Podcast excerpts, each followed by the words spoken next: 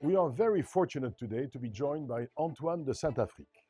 Antoine has been CEO of Danone for about 18 months.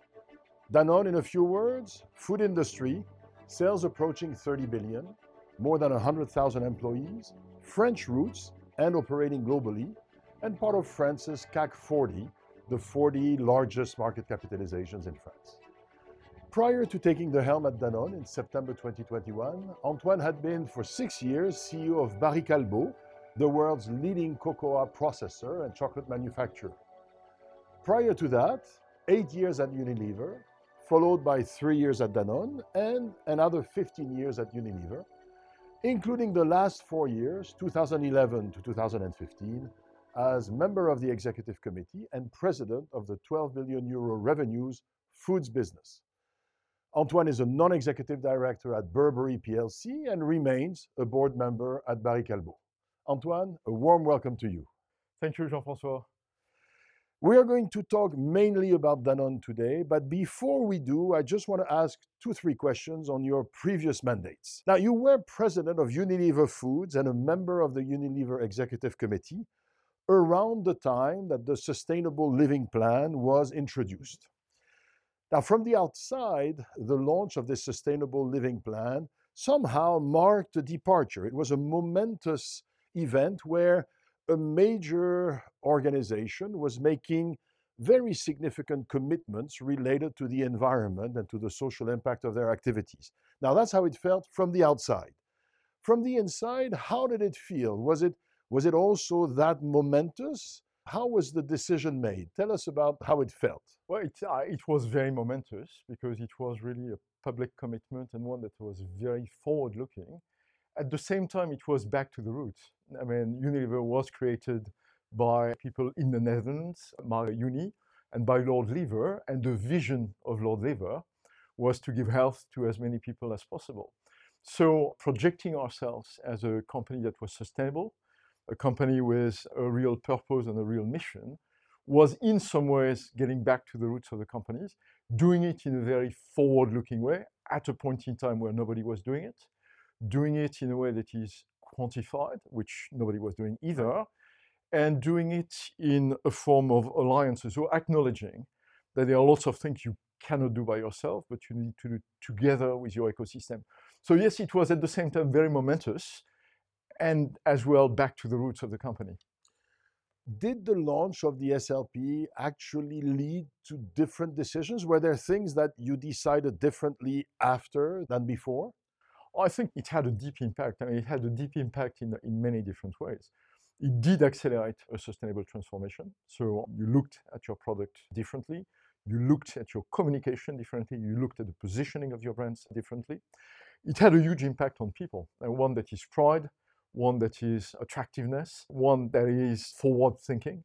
So it, it had both an internal and external uh, impact, and certainly an, uh, an impact on the way of doing business. Now, fast forward a little bit, six years as the CEO of Barry Callebaut, a very successful tenure on many fronts, including the financial performance of the organization. But one of the things that you did during those six years was to introduce major change in the company's approach to strategy and to the role of corporate sustainable responsibility and sustainability in general. Can you tell us why you made those changes and what those changes were? So, I mean, if you're a company that is a, food company, a company that depends on farmers, that depends on trees, that depends on Mother Nature, sustainability is not an option. It is a fundamental strategic stake. If you don't have rain, if you don't have trees, if you don't have farmers, if you are not as a company socially acceptable or responsible, you don't have a future. So, what we did, and what was probably groundbreaking not only in the profession but altogether, was to look at sustainability not only as a moral imperative, but as a fundamental strategic stake and treating it as a strategic stake. So, not doing corporate social responsibility, right. putting sustainability at the heart of the business model in a way that was extremely focused, in a way that was extremely disciplined, and with a view that it is a strategic stake, so you treat it as a business stake. And I remember when you and I discussed this because we have met before, full disclosure, one of the things you said is is instead of having a multitude of, of indicators, some of which, frankly, are, are not related to our core, we really wanted to be exemplary in our core. We were doing fantastic things. I mean, we were involved in schools, we were involved in wells. So people were doing miracles, but those were miracles on a Friday afternoon. It wasn't deeply integrated into the business. So, where we really focused on was on things that were deeply material to the business, deeply material to the society at large, and making sure that we were addressing them. And therefore, as I was saying, it becomes a, a real strategic stake, and you treat it as a matter of doing business. Now, you stepped down from the CEO position at Barry Callebaut to join Danone. And from the outside, it may look like you stepped down in order to step up there. But actually, you had already started the succession process because, and again, we had discussed this before, you'd said to me, you know, I told them from the beginning, I'm going to do six, seven years maximum, and I'm going to then move on to another stage. It reminded me of another CEO at the time, Carlos Ghosn, who had said, I'm going to go to Japan and stay there for seven years because after seven years, I will turn into a nuisance. He stayed longer, and I will stop this sentence at that. Is six, seven years the right number of years for a CEO? Is that why you'd said, I want to stay six, seven years? Or, or was this something that was more personal, related to your own personal objectives? No, I think it was a quite intentional decision. You want to stay long enough to go through two cycles, and the cycle is typically three years, so that you can correct what you need to correct and make sure that what works you are i mean you deeply ingrain into the business so that what you transmit to your successor is something that is proven and that is healthy. You don't want to stay much more than that, especially if you're successful, because you run the risk of, well, killing your succession pipeline. People don't see a future. So good They're people wait for so long. Yeah, good people are moving away. And the more successful you are, the more you're at risk of listening to yourself rather than listening to others. So the kind of challenge you're getting after a certain while is not strong enough. And this is a danger for the company. So I was very, very clear with my board from the outset that I would leave between the end of my sixth year and the end of my seventh year for exactly those reasons. I mean, succession and also making sure that you don't become irrelevant because either you're too full of yourself in some ways or you become lazy and you don't challenge what you have built food for thought for other CEOs. Now, you joined Danone in September 2021 and you've been CEO for 18 months. First, tell us a little bit about Danone's businesses. Rather than me doing it, I think you'll do it much more articulately than me. Obviously, food is the major domain, but within food. Well, I mean, Danone is, uh, you would expect me to say so, is a, is a fascinating company. It's, a, it's a company that was born in Barcelona for Danone with someone called Isaac Carasso that had brought strains from uh, Bulgaria and decided to create food that would help heal young people in Barcelona. And that's how Danone yogurt is born. Move forward a number of years because this was at the beginning of the 20th century. Danone is a foods company. It's a company which has an extremely clear mission, which is health through food to as many people as possible and a portfolio that is totally aligned to that mission. So we have mineral waters, I mean, premium waters in our developed markets and safe water in water markets. We have dairy and plant-based. I mean, obviously the yogurt Danone, but also a plant-based beverage or silk plant-based beverage in the US. And we have a specialized nutrition division in which you have uh, infant milk formula, so brands like Aptamil, and in which also you have medical or more medical products like Fortimel, so recovery of oncology.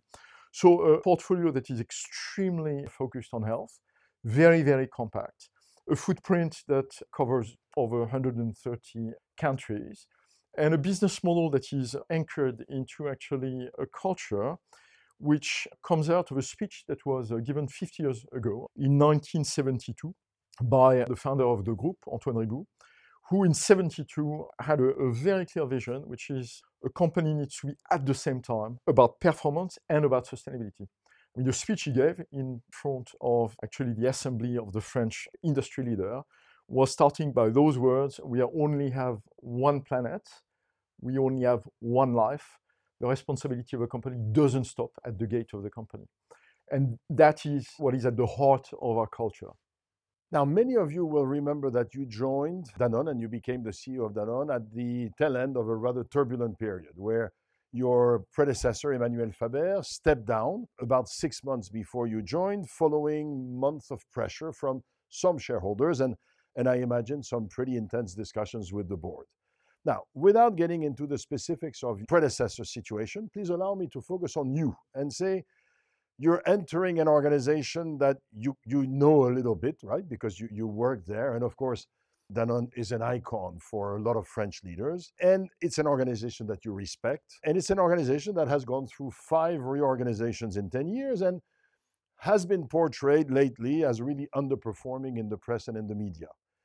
What are your priorities as a leader when you arrive? What are the do's and don'ts of taking charge in this kind of situations? Well, the first thing is you meet as many people as possible in the company, but also outside the company, and you listen and learn. And you listen to what is told to you, but you listen also to what is not told to you. So you spend lots and lots of time going throughout the ecosystem internally and, and externally. The second thing that you're trying to do from the outset is to bring peace and to give clarity. I mean, when you have a company that indeed has been through a very public governance crisis, a company that is, by the way, in the midst of probably the biggest restructuring of its history, you don't want to, I mean, add insult to injury in some ways or add confusion and complexity. So you start giving a sense of direction, you try to give a sense of calm, you address with urgency you think needs to be addressed with urgency. So I made one or two changes from the outset because I thought the choices that were made were not the uh, right one. But I didn't stop what was in motion because you don't stop a car in the middle of the river. And then you engage parts of the organization in thinking the way forward. So step one was really listen, lead by example, by the way, go back in the stores, talk about consumers, start looking at a couple of metrics that were somewhat forgotten, and build a compass for the future on which you can align your entire company. So count clarity and lots of listening. At the end of about six months, you came up with a new compass, which was called Renew Danone, yep. uh, which I guess included an analysis of where are we today, and a set of directions for where we're headed. Tell us a little bit how you analyzed the situation and, in particular, what the challenges were. Actually, what we did with Renew Danone is, is fundamentally three things. One is we took stock of where the company was, and we were very open to the market and quite uncompromising on the good, the bad, and the ugly we are, I mean, we are in fantastic categories. Actually, our categories are growing. They are going in the way where, or in the direction of where the consumer is going. So there is no real issue uh, with our categories. We had been structurally underperforming our categories. we had lost volumes for 10 years. We had been losing market shares, and the quality of our growth wasn't where it should be. So we were extraordinarily on what works, what doesn't work, especially on what doesn't work. To well, first because you solve an issue only if you confront it. Second, because you will be credible only if you, I mean if you call the truth. We are clearly categorized our, our uh, ranges into three ranges. The winners, about 20% of the business, growing faster than the company being accretive. And there we said, well, those are the winners. We need to push them. The core, about 55% of the company, doing okay at the speed of market. How do we make sure that they don't slow down? And the bleeders, and we call them the bleeders, by the way, 25% of the company. And there we said, listen, we will try to understand really what's happening. So root cause analysis. We will see whether we can have a value creating plan.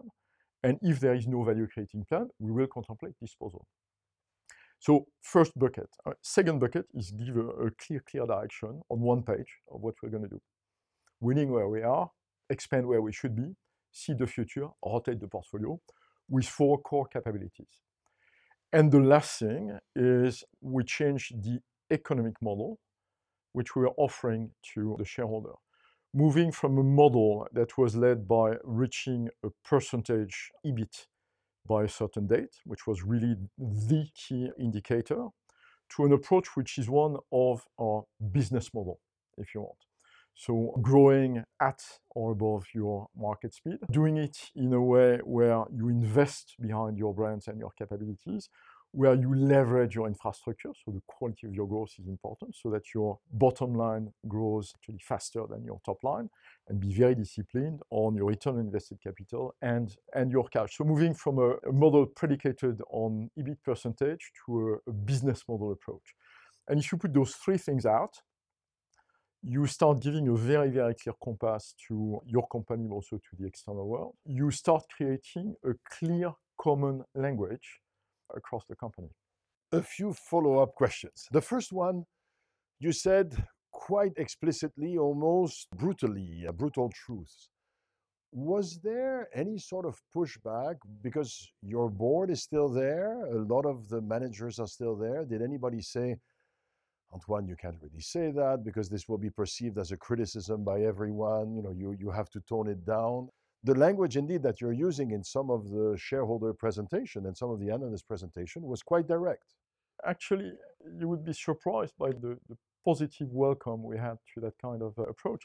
Uh, before we shared the strategy with the market, we first worked on it with about 70 people from the senior management. And actually calling a spade a spade and facing to the reality, however difficult it is, was seen as a relief in some way. Because when you face to the problem you can start addressing the problem and the problem turns into an opportunity. So was it comfortable for everyone? Certainly not. Was it freeing the organization? Certainly yes. And even more so at lower level than at senior level. So no i didn't get any pushback and anyway i was convinced that this was the way to go so interesting this notion that it's actually a relief uh, uh, I, I, your point is everybody knew yeah, of course. And, and if everybody knows, you're much better off acknowledging it. Now, you also mentioned this from EBIT growth to somehow business model growth. So, from an American model to a Swiss model. One of the questions I actually wanted to ask you was in this plan, you say we're going to increase the advertising and promotion mm-hmm. spend. We're also trying to increase margin. And, you know, I'm a professor of leadership, so numbers are not necessarily my thing, but I thought if we spend more on advertising and promotion, how do we increase margins? No, no, I said, actually, we said two things. We said in year one, we would reinvest all the money that we would get out of the restructuring okay. back into our advertising, so supporting our brands, quality of our brands, and capabilities, okay, rather than flowing it to the bottom line. As a result, we said that what was the guidance for 22, which was 15% EBIT margin, was off the table, that we would move to the business model which I described to you, and that we would be at or above for 22, 12% margin. And from there, we said we would increase the profit faster than the top line. So there's a bit of a leap of faith that you're asking your shareholders that if we reinvest in the business and if we get the fundamentals right, the quality of revenue growth will go high and our margins will grow. I mean, the reality is the shareholder know because they are deep into the business. So at some point, if your share price is going down, it's because the shareholder don't believe your story, and they don't believe the story because they have come to a different conclusion. So it is back to the discussion we had also about speaking the truth and facing the truth internally in the company. You face it also externally, and shareholders gave us back after the capital market day a, a, very clear message, which is, well, listen, we want to invest into a, a, business that is creating value in the long run. What you're offering us is a business model that is credible. Now, by the way, deliver on it, because if you don't deliver on it, this is blah, blah. But we understand the logic of the business model, which is why when we announced our new guidance, we didn't have a collapse of the, of the share price, although it was vastly different from the previous one. So when a lot of executives and some CEOs say, ah, oh, you know, the market completely short term obsessed. What I'm hearing from you is if you have a compelling story and your story is credible and hopefully you have enough also personal credibility to back it up, actually, it is possible to get some patience from shareholders. Yeah, I mean, you have to be very transparent, and we were extremely transparent. You need to be very committed also on what you're very clear and committed on what uh, you intend to deliver, and then you need to deliver time after time after time. It's not necessarily easy. Uh, you need to build over time your credibility, but don't underestimate the knowledge that the market have of your company. I mean, analysts are extremely smart, they are extremely well informed. They look at market shares more than your brand managers from time to time. So there is no hiding from the from the truth. You don't want to be cornered with uh, a million of KPIs because then everyone will take their own KPIs and you'll be boxed and you don't have operational flexibility. But you want to be also very clear and open because anyway the truth is on the street. Huh? Now, specifically in terms of some of the areas, there is a focus on specialized nutrition. I think some of the some of the taglines offer the best medicalized solution during life cycle, which I guess includes from a young age to a later age through middle age. Now, this is getting you closer to health science and chemistry, which is you know significantly different FMCG. So, how do you decide what's in scope from an innovation perspective and what's not, and how do you decide what you'll do internally and what you'll partner with others? Well, I mean, the first thing is, I mean, if you look at our portfolio, yeah, I mean, it's very, very consistent. I mean, extraordinarily focused on health. And if you look at specialized nutrition, we have everything that is infant milk formula, which, by the way, extraordinarily sophisticated, and some right. of it towards more medicalized. We have oncology recovery through foods. We have prevention of a couple of diseases, and we have a number of other things like tube feeding, which are ultra specialized. So it's all about food. It's all about health it's all about either staying healthy because of the way you eat or getting healthier with what we provide you. So that is the logic. There is a second under, underlying logic, which is you have actually fundamental synergies. When you're very good at concentrating protein for Fortimel, which is about oncology recovery, you can also concentrate those protein into YoPro, which you sell on the shelf, as yogurt with protein for youngsters or people my age, by the way, uh, that want to take protein to build or avoid losing their muscles. When you are extremely strong at working ferments, and when you are very strong on gut health and the relationship between gut health and ferments, well, it has obviously an application in yogurt. This is where it's born. So you have it in Danone, you have it in Activia. You can start doing immunity. That's what we do with uh, Actimel it travels also into infant milk formula and in some other products. So you have a, you have a substrate of science and technology around gut health, around immunity, around allergies, or around ferments that is the same. And the way you deploy it, the intensity of it, varies depending whether you're sold in hospital, in pharmacy, or in consumer goods. To your question, which is do you do all of it yourself? No, you don't do all of it yourself. I mean, uh, one of the things we just opened last week, a big research center in Paris. The mindset behind that uh, research center, and by the way, the design of that uh, research center is a collaboration. It's in the middle of the biggest science park in Paris, close to the best science schools, close to the agronomy school, close to an ecosystem of startups, and close to some of our partners. And the name of the game is obviously a partnership. You don't invent everything yourself. Those times are gone, I think. So when you think of Danone, if I say Danone is an FMCG company, you would say you're selling us short. We're actually also a scientific company. Yeah, I mean, Danone is health through food company, and it's expressed from our health through food in an extraordinarily affordable way. Danone, by the way, a Danone yogurt is not a yogurt, it's a Danone, to the more sophisticated way when you talk about I mean, metabolics or cancer recovery but we are about health through food in whichever form it takes. Now, tricky question. Uh, Danone produces and exports water, which A is kind of heavy to transport internationally, and B also is becoming less abundant, including in some of the, the streams that uh, you guys own. How sustainable is the water business, especially still water?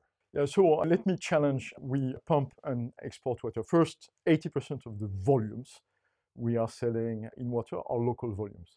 And they are local volumes done in emerging markets and done in a way where we are extraordinarily involved in preserving the wells. Okay. Because if the wells do not exist in 10 years or 20 years, well, there is no water for anybody and there is no business either if you take the little water or the little water that is being exported, we are not talking about tap water. I mean, Evian, uh, Evian water is to water what champagne is to fruit juice. uh, it's a very, very uh, different nature of product. It's filtered for 15 years through the Alps. It comes at the end of it naturally. So you don't pump it. If you, if you create a vacuum in the well, you kill the well. So the vast majority of it goes, by the way, in the lake. People like us, I mean, use less than 0.3% of the water uh, resource. We protect for the last 30 years the impluvium because if we don't protect it today, 15 years down, you don't have water. So we treat it with an immense care. We protect 140 square kilometers above Evian with the municipalities, with uh, no artificialization of soil, with methanizer so that you don't have manure. So actually, it is something that is extremely high value, uh, which is why it travels. Okay. So what I'm hearing is how sustainable is it? We are making it sustainable by taking extraordinary care of the system that produces this water. And also, we only take a small percentage anyway. And we only transport super high value. The rest we do locally. And by the way, we do it locally in a way that is more sustainable than most, may I say. Now, Danone is already number one in plant based drinks and yogurts. How quickly do you think plant based products, including milks and yogurts, will catch up and maybe one day replace milk based products? I'm convinced that the world is going flexitarian, not vegan. Uh, So it's not one or the other. Okay. It's the two next to one another, and each of them is bringing a different benefit or is best at a different moment. When you want to have a, a yogurt based dessert, you can express it with plants. In some cases, it's really good. I mean, if you try Alpro coconut, it's a fantastic dessert. But the starting point is it is a fantastic dessert and it is plant based. Eh, in some other cases, I mean, fantastic but dairy based. People won't compromise, but you want to give them options. So one is not going to replace the other, they're going to live next to one another be very complementary in what they bring. And you see that, by the way, because both keep going. Yeah? And do you see a greater growth in plant based than in milk, or, or milk still growing as fast? You, know, you see a faster growth in plant based. Penetration of plant based is much lower than the penetration of dairy products. So you have quite a, you have quite a way to go. What we can produce and how we produce it. So the quality of the product also in plant-based is improving. So Right. I, I mean, you get also repeat purchase and people that are that are interested. But the reality is the two are, I mean, the two are going to coexist. The two have their own role. I think the the war of plant against milk-based product is, I mean, to me, largely irrelevant. I mean, both have a both have a role to play. Now, in one of your documents, you mentioned that the organization had started to play not to lose rather than playing to win. As it happens, one of my colleagues at IMD, George Kohlrieser, uses this vocabulary. I know how he uses it, but how did this difference manifest itself in your view? it is your ability to take risk and your willingness to take risk, and therefore your willingness, by the way, to fail. But you won't win if you're not ready to fail at some point. It is your appetite to raise the floor in permanence, not only raising the ceiling, but raising the floor of what is good. It is being obsessive with the outside. So obsessive with competition, big and small, obsessive with the market, and making sure that every time you do a bit better than the previous time. It has a lot to do with mindset. It has a lot to do with measuring so become a bit more obsessive about market shares. I'm not sure we were enough. It is about being obsessive with competition. What do you learn? Why do they do better? What could you do? Listening to you, I'm thinking, but if my boss is obsessive about measurement, it could also create in me a sort of fear and a sort of retraction. Or maybe it's because my boss would be obsessive about the wrong measures. You improve only what you measure. To me, that's very, very clear. Okay. Then the question is how do you use those measures? And it's more a matter of leadership than a matter of measuring. If you punish people that have taken a risk and fail, indeed, nobody Okay. will take any risk. Or if you create a culture where putting a problem on the table and facing it means actually unlocking an opportunity. If you create a culture where those people that have tried are being rewarded for trying, as long as it's done in a smart way. I mean, obviously not in a suicidal way. If you create a culture where it is legitimate to raise the difficult question and where we work together at solving those questions, we take ownership of the resolution, you create an atmosphere where, I mean, talking facts and measuring is just the ground out of which you grow your people and you grow your company.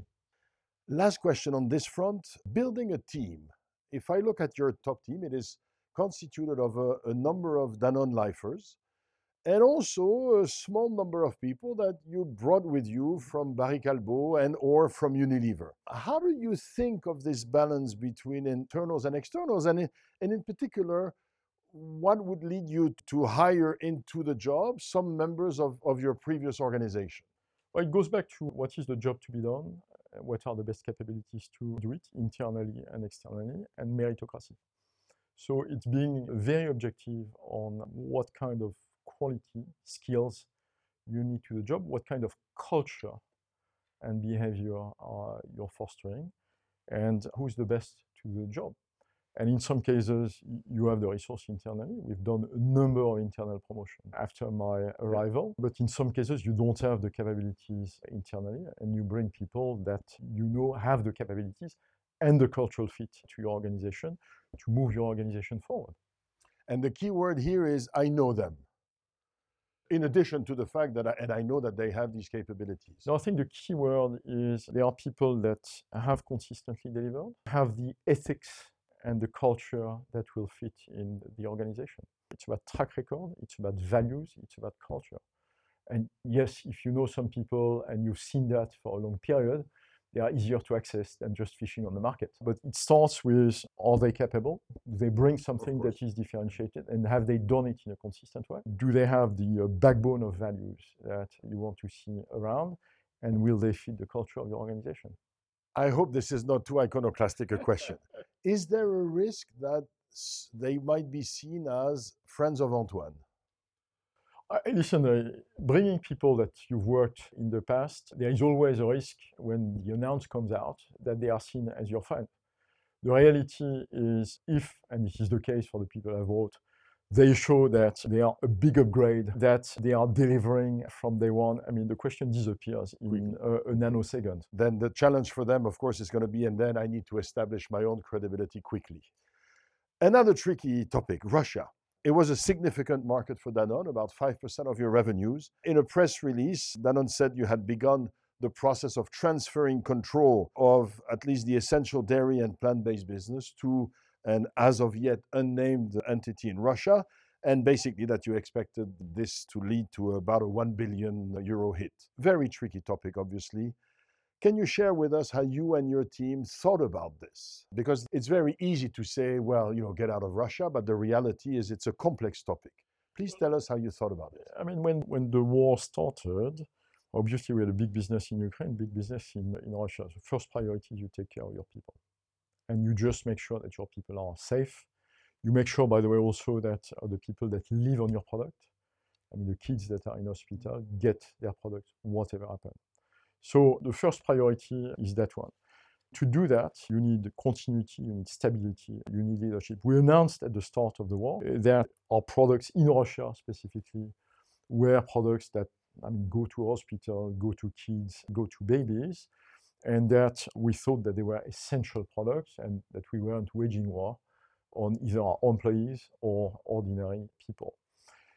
Over the course of the following months, obviously, running a business from outside Russia in Russia has become much more complicated because of the sanctions, because of all the constraints of running a business in Russia. You come at some point to a point where you want to make sure you keep doing what is in the best interest of your 9,000 employees, so making sure that they are taken care of, making sure that one way or the other there is continuity of supply to babies because you don't hurt babies or people in hospital, uh, regardless of what's happening out there. And so you work on something that ensures that continuity in the best interest of all stakeholders, which is what we have announced.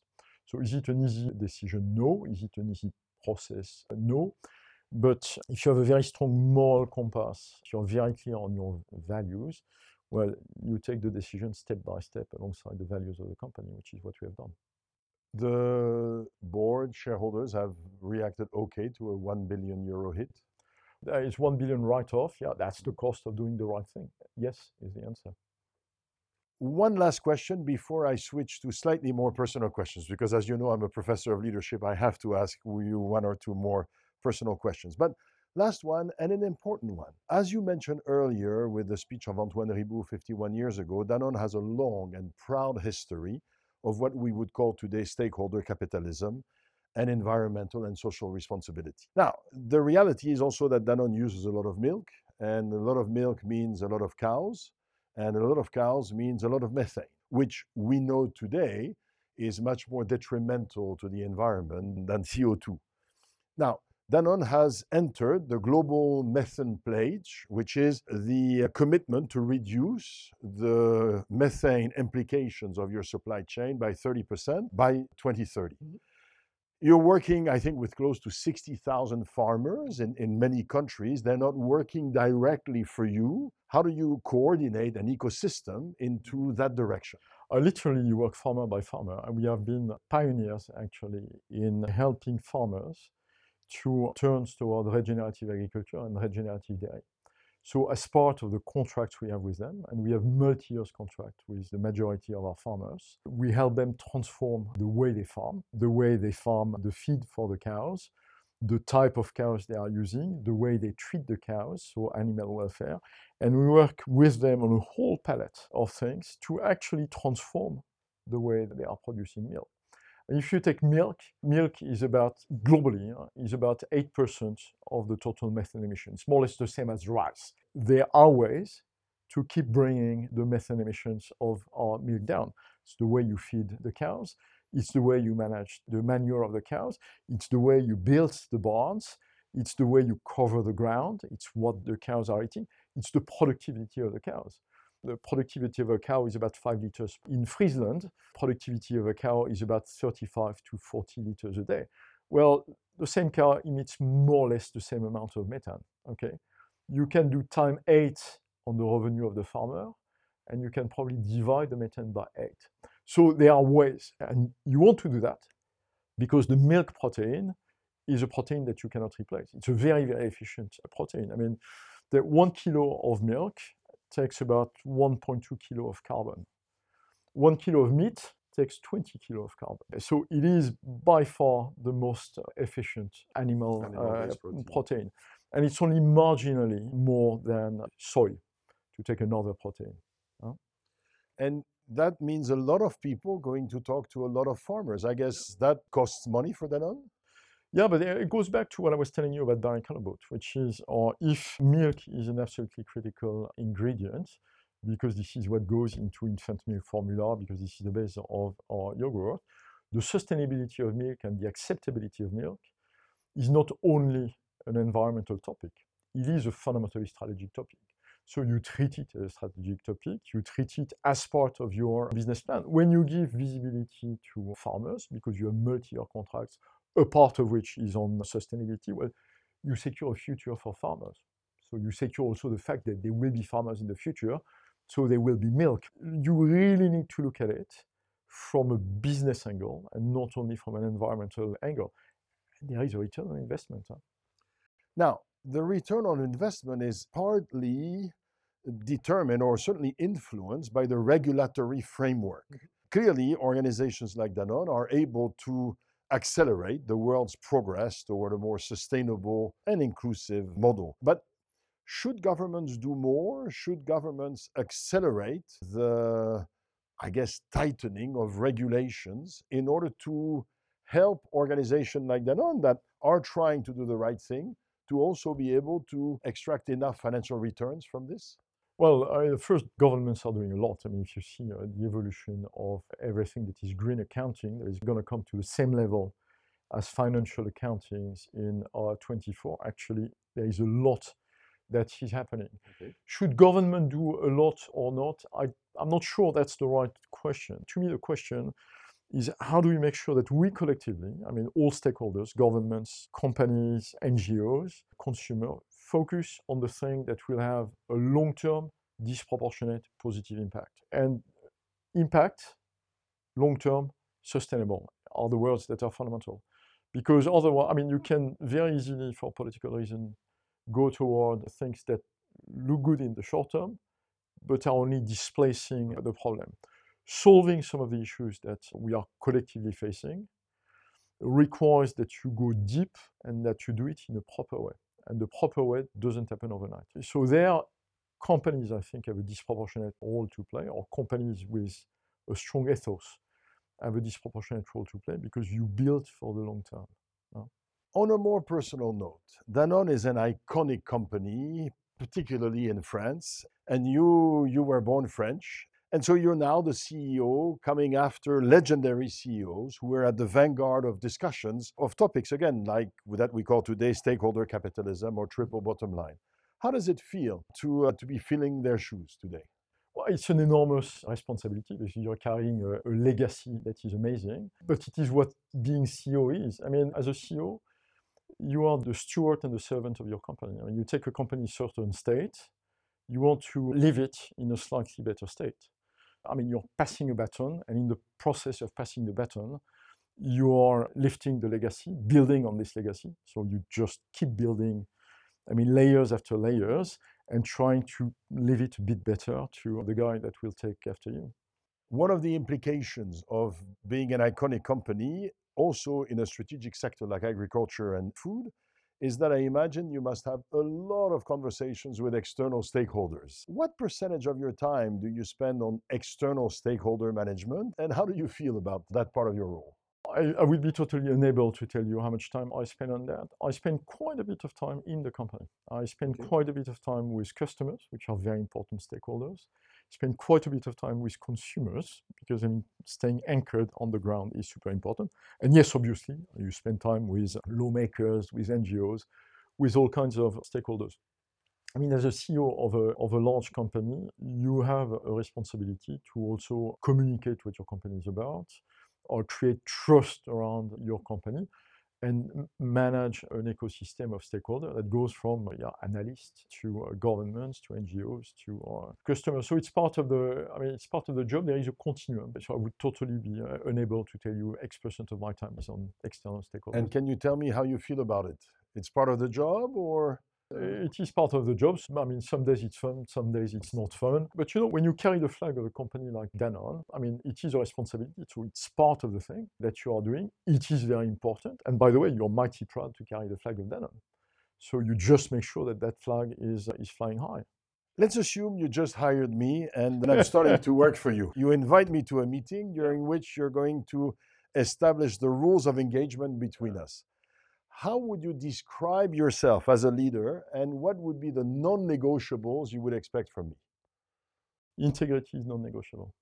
So there, it's not gray. I mean, it's black or white. So the, I mean, uh, being true to being true to your values is the start of everything. It's the start of trust. If there is no trust, there is no business. So as that one is as simple as that. I think once this is established, I love helping solve problems. So bring me your problems with a recommendation for solutions Okay. and we'll move from there. So no, no bullshit. Put the issues on the table, and 80% right is better than 100% late. Okay. So there's a speed aspect, There, timeliness. there is a timeliness. So pragmatic. Yeah, I'd, I'd expect you to be uh, practical and pragmatic. I'd expect you to be growing people. If you don't grow people, you do just 30% of the job. Learn, learn, learn all the time. Uh, the day you think you've learned everything, you become useless. I mean, learn again. So a mix of things. And from you, I can expect You- You'll get things as they as they are. You'll get caring and demanding, and both at the same time. Okay. Now, next to last question. Being the CEO of an international company today is very demanding, enormous pressure from everywhere. How do you maintain yourself at relatively peak performance? What are some of the, I don't know, the rules, the, the, the rituals that you have? The way I keep going is having multiple places where I recharge. Obviously, I obviously recharge with my uh, with my family, which is an important part. I spend lots of time reading, and reading things that I never read a business book, by the way. So reading things that well, I, I really learn. I spend lots of time talking to people that do things that are very different fr- from a, a- farmer to a guy doing physics. So I, I keep learning. I keep learning all the time. I keep talking to people that do also the same job as me to see what I can learn from them. So having a, a multiplicity of center of interest. That sounds like it takes time, which means that there are moments at work where you say, that's it, no? You have to protect some of the time that is required to read, to meet people. Yeah, but I mean, there is a continuum, and there are proportions that are varying in this continuum depending on the day. But I mean, I don't ask myself the question of work life balance because both are totally entangled. And what I do outside my daily work nourishes my work, what I do at work nourishes my daily life. So the proportions varies. I mean, uh, in this week I was in roadshow, so I had no time to uh, read, but today I'm with you, so I'm learning. But you make sure that you recharge. I make sure that I nourish myself with lots of different things in a very systemic way. Uh, It is about preserving your freedom. It's about preserving your intellectual freedom. It's about preserving a form of emotional freedom to be able to be at your best. I mean, I think you play at your best when you are free, not when you're afraid. Last question. I think you've already told us a little bit, but you love your job because Oof, there are zillions of reasons uh, because of people. I mean, you have an impact on people. uh, You can change the world around you, so you have a, a real impact. Because Danone is one of its kind company. uh, Because you have to reinvent yourself every morning, so there are plenty of reasons why I love my job. Well, one of my uh, colleagues from Case Western Reserve said, You cannot be engaging if you're not engaged. You certainly come across as being incredibly engaged and engaging. Antoine, thank you very much for your time. Thank you, Jean-François.